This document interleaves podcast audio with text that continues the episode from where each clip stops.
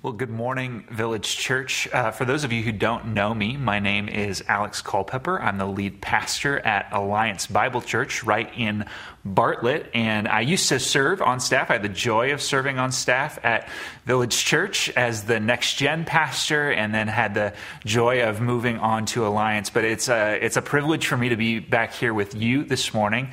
Uh, kind of funny little thing that's happening right now, and uh, could not happen at any other time, is the fact that I am currently preaching at two churches at exactly the same time. So, uh, so we get to pre-record this for Village Church, but then at the same time, I will be preaching from my kitchen uh, to Alliance Bible Church. And so, anyway, it's just really interesting this weird, crazy season that we're in.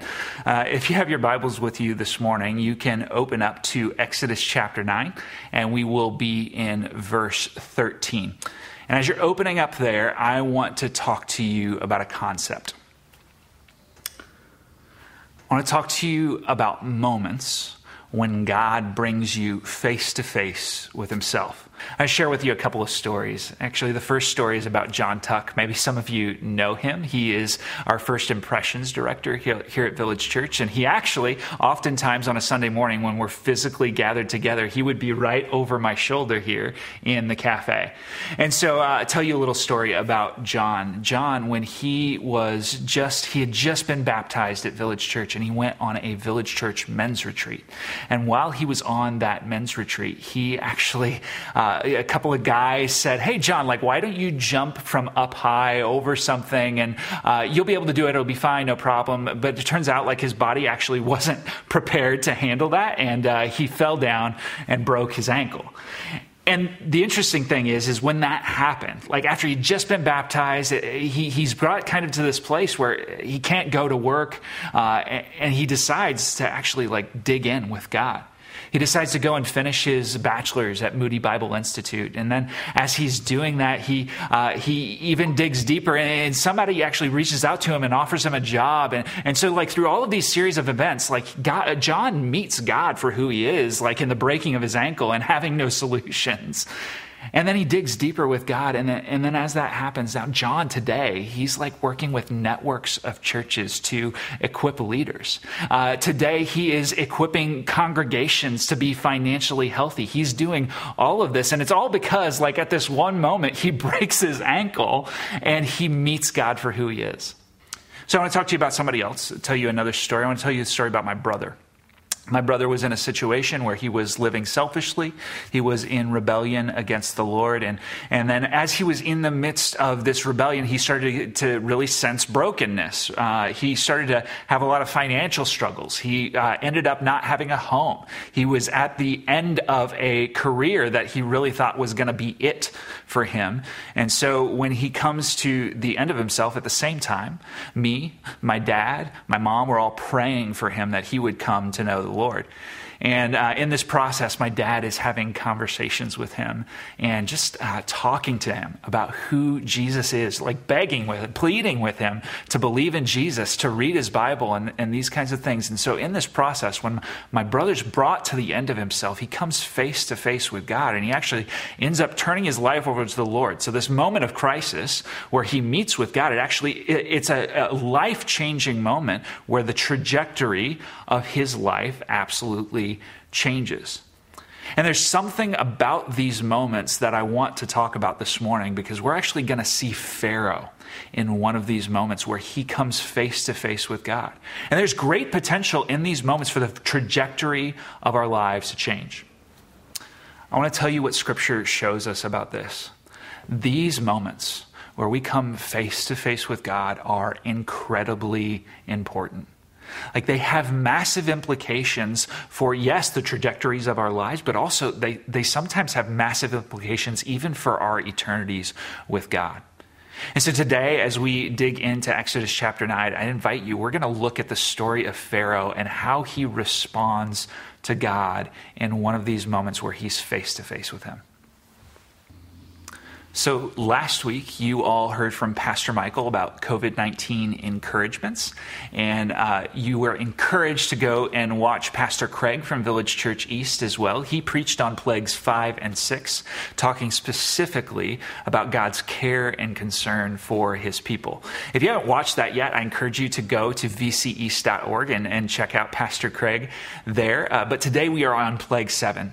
And this seventh plague, we actually get to see this really interesting perspective on what genuine repentance looks like. You know what? Uh, we're gonna we're gonna discover in this seventh plague what is kind of the nature of genuine repentance. Like what actually uh, builds up? What is the process that leads to genuine repentance? Uh, we're also going to discover why sometimes something that looks like genuine repentance may not actually be that thing. Before we do any of that, I'd just like to ask the question what is repentance?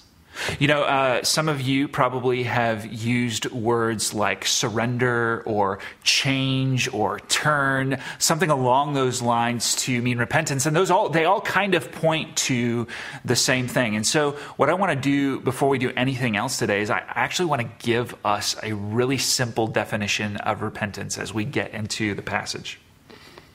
Repentance is surrender to God's way over my way. Like, if we could put it as simply as possible, repentance is surrender to God's way over my way.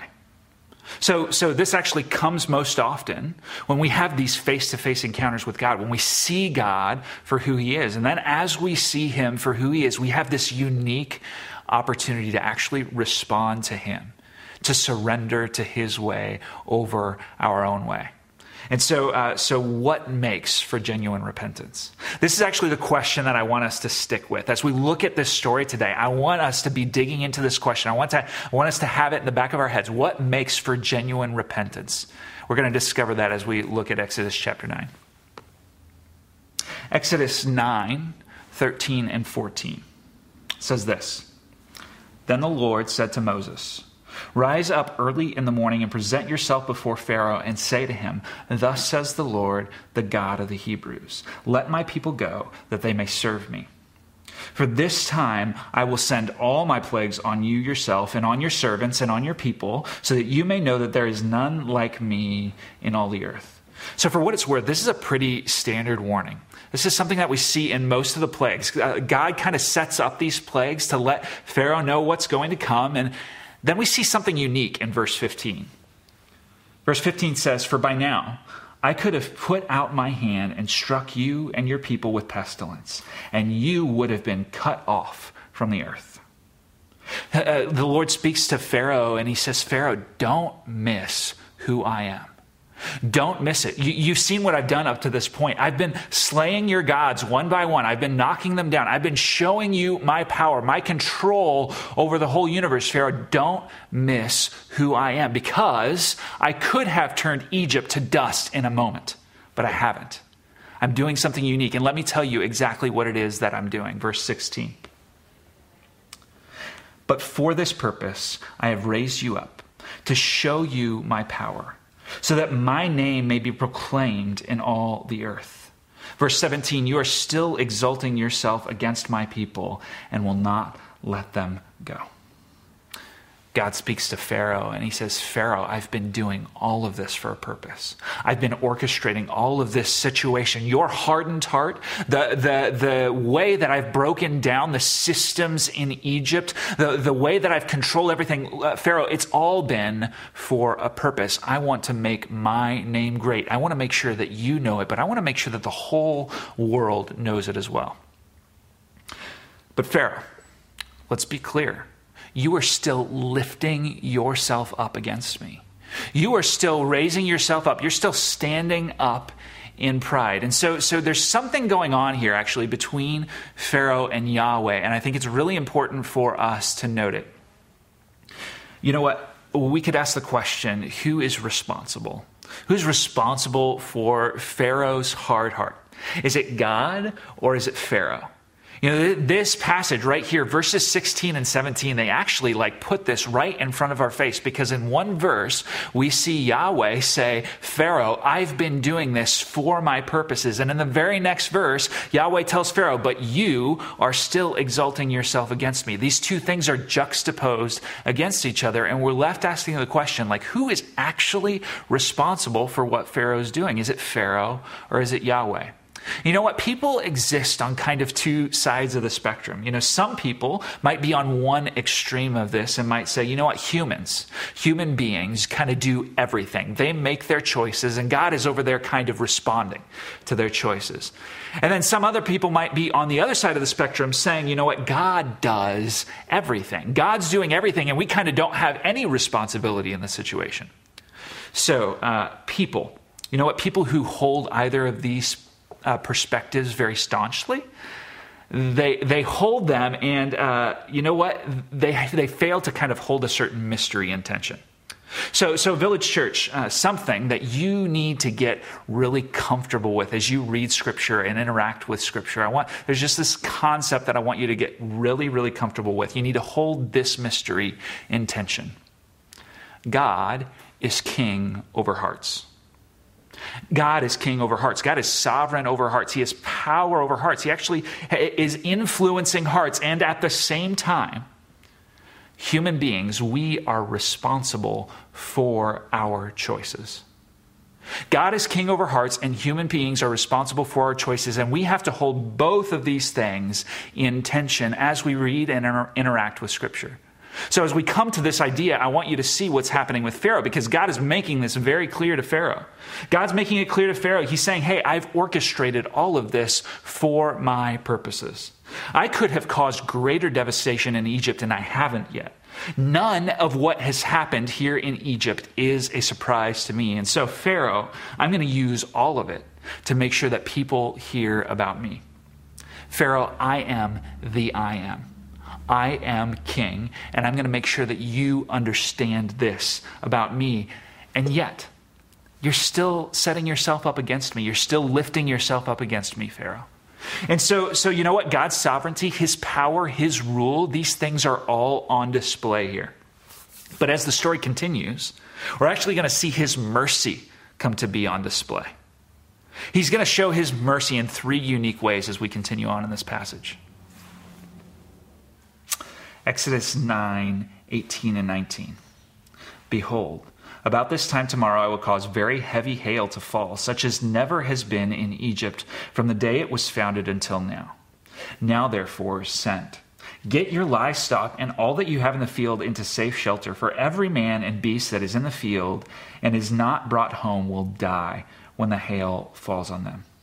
You know, I, I, want you to notice a few things about this. Specifically, I want you to notice this is, this is the most destructive plague so far.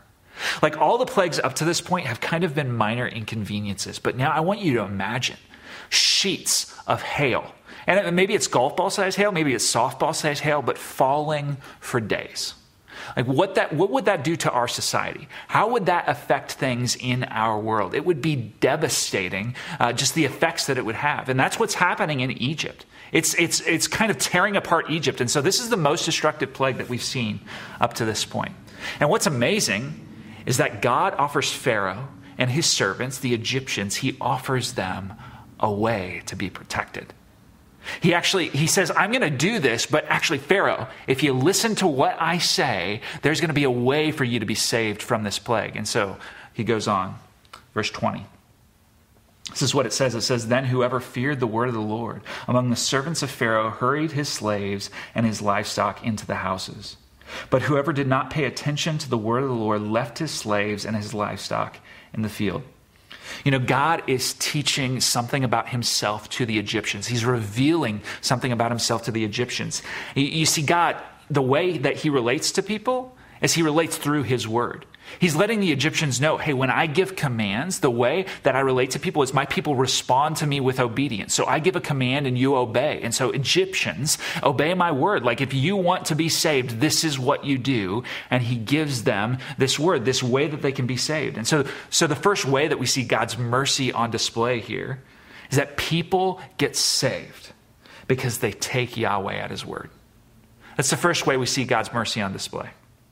So, you know what? What's really interesting is that Egypt is full of darkness. It's full of idolatry. It's full of prideful people, people who are oppressing others, people who are obstinate and list, lifting themselves up above other people. And, and the, exa- the example of that is Pharaoh.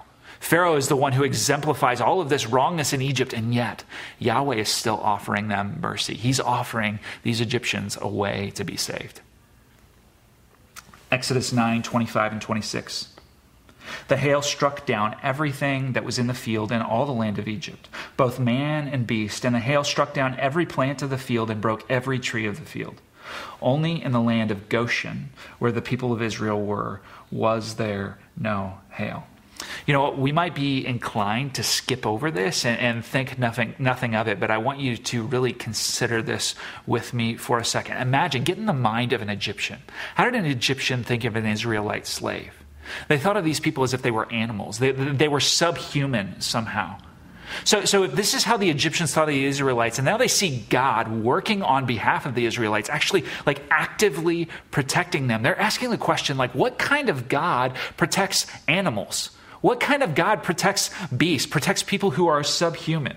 But yet we see God's mercy on display and God showing something about himself to the Israelites. Yahweh specially protects his slave people. He shows this to the Israelites and he shows it to the Egyptians. He's letting them know. You know what? God has a deep care and concern for those who are oppressed and marginalized. Yahweh's actions in Egypt, what he does here in Egypt for his slave people, they actually become the motivation for his commands to Israel later on in how they care for the oppressed and marginalized. Deuteronomy 24, 17 and 18 says this. It says, You shall not pervert the justice due to the sojourner or to the fatherless, or take a widow's garment in pledge, but you shall remember that you were a slave in Egypt, and the Lord your God redeemed you from there. Therefore, I command you to do this. The sojourner is the person who has no home, the fatherless is the orphan, the widow. All of these people are called to be cared for. He's calling Israel, because you were slaves in Egypt and I saved you, you are to treat the oppressed and marginalized like this. This is how that God God's mercy is on display, not only to Israel, but to Egypt as well. Finally, I want you to read this note about the end of the plague in verse 31. It says, The flax and the barley were struck down, for the barley was in the ear and the flax was in bud. But the wheat and the emmer were not struck down, for they are late in coming up. The final way that we see God's mercy on display is that, that Yahweh saves food for Egypt. Like, he, he, he could have wiped out all of their crops. He could have demolished their food supply, but, but because of the timing of this plague, because of how it's orchestrated, he actually protects some of their food supply. He saves some of the food for the Egyptians. So, in all of these ways, we see God's mercy actively on display. You know, Egypt is discovering that this God, is, who is incredibly powerful, is at the same time incredibly merciful.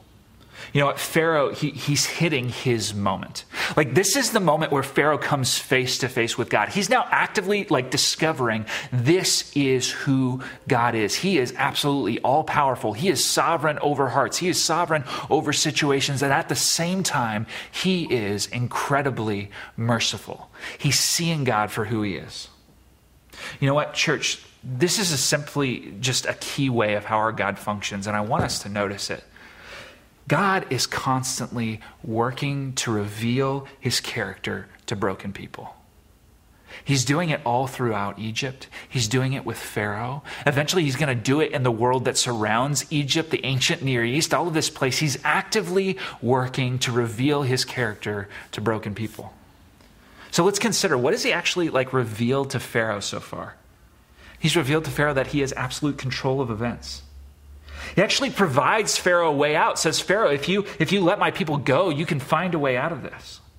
He's, he's revealing actually how he knows Pharaoh's heart. He knows what's going on inside of him. He's forming a people for himself who actually fear his word. He's still providing blessings. What the amazing thing is, is like, you know, in the last plague, he killed the animals, but he didn't kill all the animals. In this plague, he took out the crops, but he didn't take out all of the crops. He's still providing for Egypt in really tangible ways. You know what? Pharaoh is learning Yahweh is incredibly just.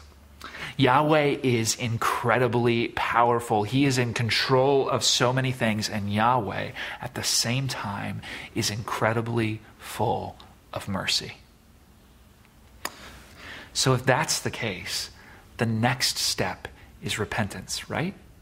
Like if, if Pharaoh is seeing Yahweh for who he is, then the next logical step would be that he would change, that the trajectory would shift. And so, so this is Pharaoh's moment, right? This is this, this moment where he's meeting with God and he has an opportunity for repentance. So, verse 27. Then Pharaoh sent and called Moses and Aaron and said to them, This time I have sinned. The Lord is in the right, and I and my people are in the wrong. Verse 28 Plead with the Lord, for there has been enough of God's thunder and hail. I will let you go, and you shall stay no longer. Village Church, don't miss this. Everything that we see right here looks and sounds like repentance. Like Pharaoh, he admits his faults. His confession sounds better, honestly, than most of our confessions sound. Maybe Pharaoh has been broken in some way. Maybe he's actually been softened. And it certain, certainly seems like he's carrying the right kind of attitude here. So don't forget what we're talking about. What we're talking about is we're asking the question what makes for genuine repentance? And, and Yahweh, he shows himself to Pharaoh, he shows him who he is. This moment, he has this encounter with God, and then Pharaoh responds. Like Pharaoh admits his faults. He says, You know what? You were in the right, I was in the wrong. And so here's a question is admitting your faults enough? Is it enough to actually accomplish repentance? We'll go on in verse 29. Moses said to him, As soon as I have gone out of the city, I will stretch out my hands to the Lord. The thunder will cease, and there will be no more hail, so that you may know that the earth is the Lord's. But as for you and your servants, I know that you do not yet fear the Lord God. Moses kind of says, Hey, man, you know what? I'll, I'll pray for you, but but you need to know, I can tell your heart's not there yet. Like, I can tell you're not actually repenting. Verse 34.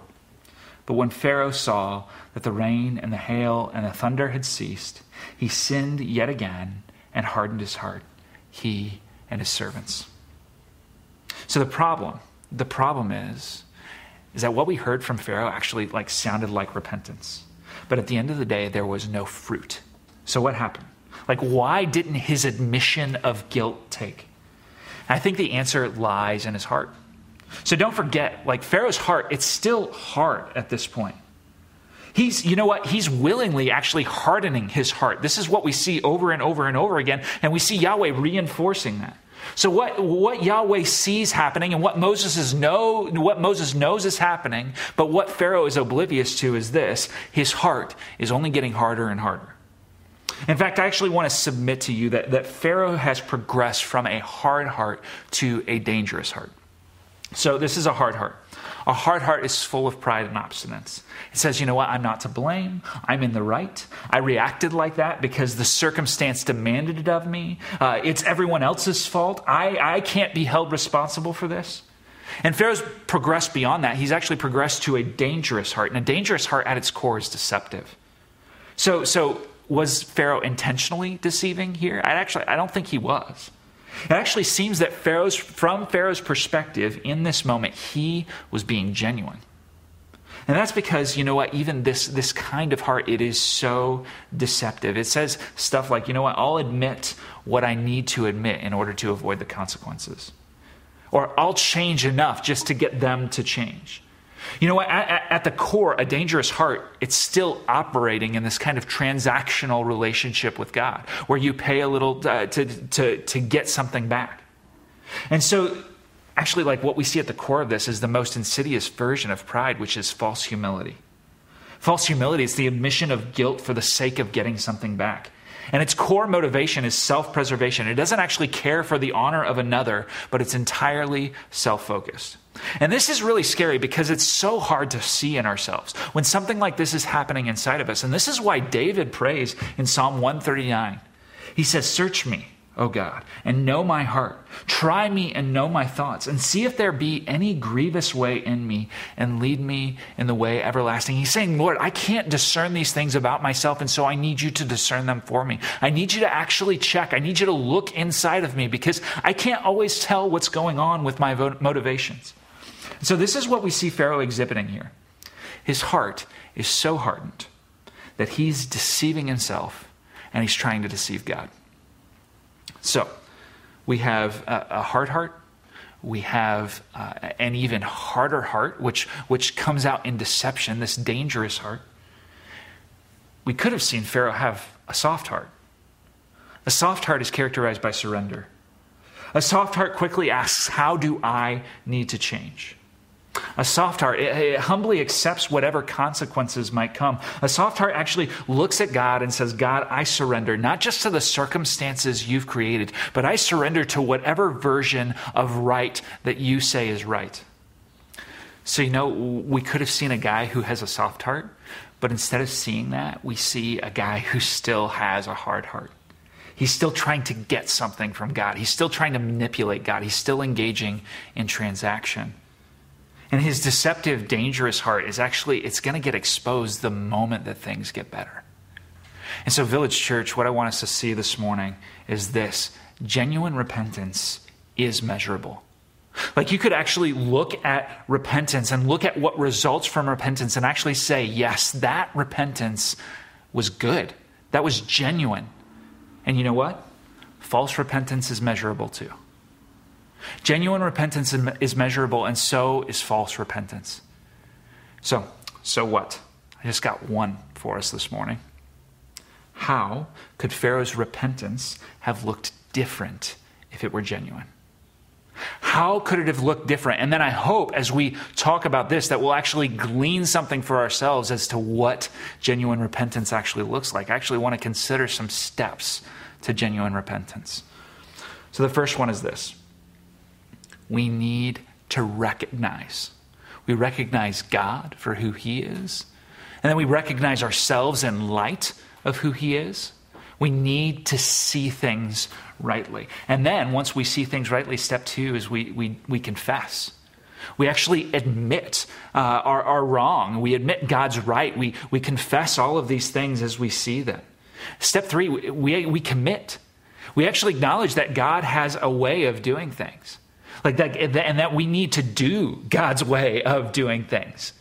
So, so for what it's worth, steps one, two, and three, we all see that, that that's what Pharaoh did. Like Pharaoh engaged in all of these steps. He actually sees God for who he is, although some would some might say that he didn't totally see God for who he was, but nonetheless, like he sees God in a way that leads him to make an admission an admission of fault, an admission that God is good, that God is in the right. And then he moves on from there to actually committing to do something. He's saying, hey, okay, I will let the people go. And all of this way it's led through, but then he missed. He missed these next parts. Step four is surrender. Step four is, is a willingness to become accountable no matter the cost. Step four is willing to lose something. It's willing to recognize that, hey, I can give something up in this situation. And you know what? Pharaoh never does this. Pharaoh, Pharaoh never actually commits himself to some way of losing things. He never actually engages in some form of accountability. He just kind of says, okay, I'll do it. Which means he's not really interested in doing things God's way. He's just interested in getting what he wants. You know what? Most people, most people don't even step into a relationship with God for this very reason. Because they recognize that God is going to ask them to surrender and give up something that they don't want to surrender and give up. And that's exactly what we see happen with Pharaoh right here. And the crazy thing, the crazy thing is, is that when Pharaoh is trying to hold on to what's his, he actually ends up losing far more in the process when he could have just surrendered. Step five. Step five, look for the long term fruit.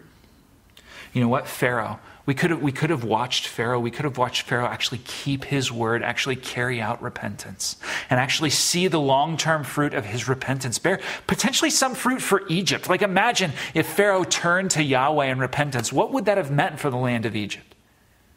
And I think it's the, the, the same case in our lives. You know, if repentance is genuine, if repentance truly is genuine, then it will produce long term fruit. You can look back in your life over the long haul and actually say, Yes, like I saw Yahweh for who he, who he was, and, and that caused me to surrender. And in the midst of that surrender, it produced measurable fruit in my life. So, you, there might be just an entirely different group of people listening to the, me this morning. You might not be a Christian. You might not even have any concern for God or the things of God. You might have been invited to an online service by somebody and you're just kind of new to this whole thing. And you might have some interest in God, but you, you might be asking the question right now how do I know that God is a God I can surrender to? Like, like how, you're, you're telling me to surrender, you're telling me to repent, and all of these things. And, and I don't even know that God is a God that I can surrender to. And so, so I want to suggest to you that you need to see God for who He is. I want to I, I, want to be in prayer for you that you would see God for who He is, and and I want to encourage you to seek out God for who He is. You know what? God is powerful. We saw that in the first part of our passage this morning. God is incredibly powerful. He is sovereign over the universe. He controls each piece of, of everything. Everything He allows, ordains, or permits everything that happens in all of creation. And God is He's so strong and powerful, and at the same time, He's incredibly merciful. You know what? That's shown to us no place more clearly than at the cross of Jesus Christ. Because the God who has power over the whole universe sent his only Son to bear the weight of our guilt and our sin on the cross and poured out his blood that we might be forgiven, that we could actually have and engage in a relationship with him. So, if you're asking the question this morning, how do I know that God is a God I can surrender to? Well, God is a God who, who puts himself on the line for his people. And God is a God who is incredibly powerful. And I, would encourage you to seek after that God because that is a God worth surrendering to. Village Church, my prayer is that this morning we would actually see God for who He is. That we would not be content to make simple admissions or confessions, but that we would be people who actually demonstrate towards God soft hearts, who are quick to surrender to God's ways. And among all of these things, in the midst of all of these things, that we would actually be able to look at and measure the fruit of repentance in our lives. That I could, you know, uh, several years from now, look at the body of Christ here at Village Church in Bartlett and say, yes, like we can measurably look at the fruit of repentance in that body. So as we close this morning, you know what we're going to do? We're going to engage in a, a worship song. And that song is about a God who gives us faith who shows us who he is and by his goodness actually leads us to repentance. So, Village Church, I thank you for the privilege to share God's word with you this morning, and let's respond and worship together.